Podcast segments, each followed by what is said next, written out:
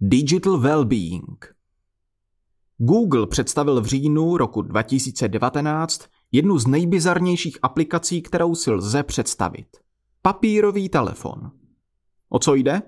Pomocí jednoduchého průvodce vás naučí, jak v papírové podobě vytvořit něco, co sebou můžete nosit místo telefonu.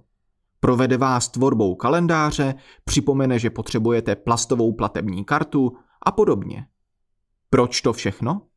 Abyste si alespoň jeden den mohli užít bez mobilního telefonu. Digital well-being je velice obtížně přeložitelný pojem, který odkazuje na hledání rovnováhy mezi používáním technologií a vlastní spokojeností. Uvedený příklad od Google nebo různé kurzy digitálního detoxu, tedy času, kdy nepoužíváme žádné technologie, ukazují, že jsou to nyní právě technologie, kdo získává nadvládu nad našimi životy. Cílem této kompetence je získat nad nimi znovu kontrolu. Schválně, uměli byste spočítat, kolikrát se denně podíváte do telefonu? Kolik na něm trávíte času? Jak dlouho vydržíte, než si přečtete podlavící zprávu, která vám v něm právě zavibrovala? A kolik času trávíte na sociálních sítích? Jste s tím spokojeni? To jsou jen některé otázky, které se v souvislosti s digitálními technologiemi objevují. Asi nejde o to, abychom je přestali používat nebo se báli digitální demence, což je pravděpodobně zcela nesmyslný koncept, ale o to, abychom se s technologiemi cítili dobře. Kurs univerzity v Yorku se věnuje doporučením, která je možné aplikovat na to, abychom s technologiemi dokázali vyváženěji pracovat. První oblastí je obecně práce s pozitivní psychologií, respektive se schopností zaměřit se na dvě důležité dovednosti. Soustředění a zaujetí pro věc, tedy schopnost ponořit se do nějaké činnosti a pak sledování věcí, které jsou pro člověka důležité a dělají mu radost.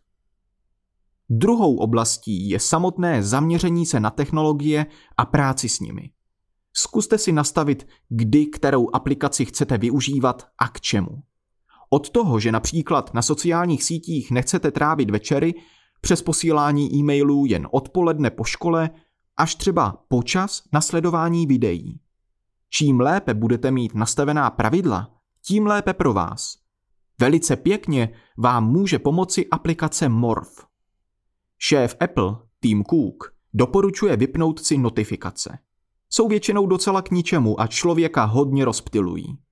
Obecně platí, že každá notifikace a tím pádem každé vytržení z práce komplikuje nejen soustředění a pracovní výkony, ale i celkovou spokojenost. S tím souvisí i to, že jen na uvážení, kdy před spaním ještě používat telefon a případně zda ho nenechat přes noc v letovém režimu. Ušetříte baterii a budete mít klidnější spaní. Nebo můžete telefon rovnou vypnout a použít normální budík. Jedno z dalších hesel je odložení telefonu. Pokud něco děláte, nechte telefon vypnutý a někde bezpečně uložený. Získáte čas na to se skutečně soustředit. To neznamená, že by technologie byly špatné nebo že by nešlo o užitečné nástroje. Jen je třeba vědět, kdy kterou chceme využít. Lidé jezdí i na dovolené, kde nemají k dispozici techniku a hlavně signál, jen aby si od ní odpočinuli. Třetí oblastí, která je pro digital well-being velice důležitá, je otázka vztahová. Doporučení jsou poměrně jasná. Zkuste se vyhnout lidem, kteří jsou nepříjemní a negativní. Projděte si své přátele nebo seznam sledovaných a zkuste je zredukovat. Nebojte se oddělat ty, co vám více energie odebírají, než přidávají.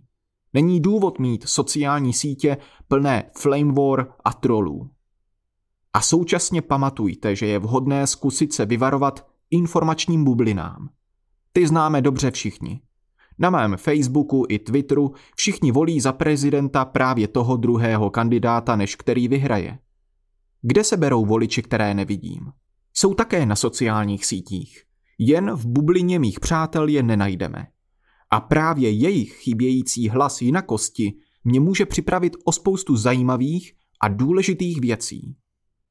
Cílem digital wellbeingu je vytvořit si takové prostředí s technologiemi a takový vztah k nim, ve kterém vám bude dobře, které vás nebude stresovat a umožní vám se v něm dobře pohybovat.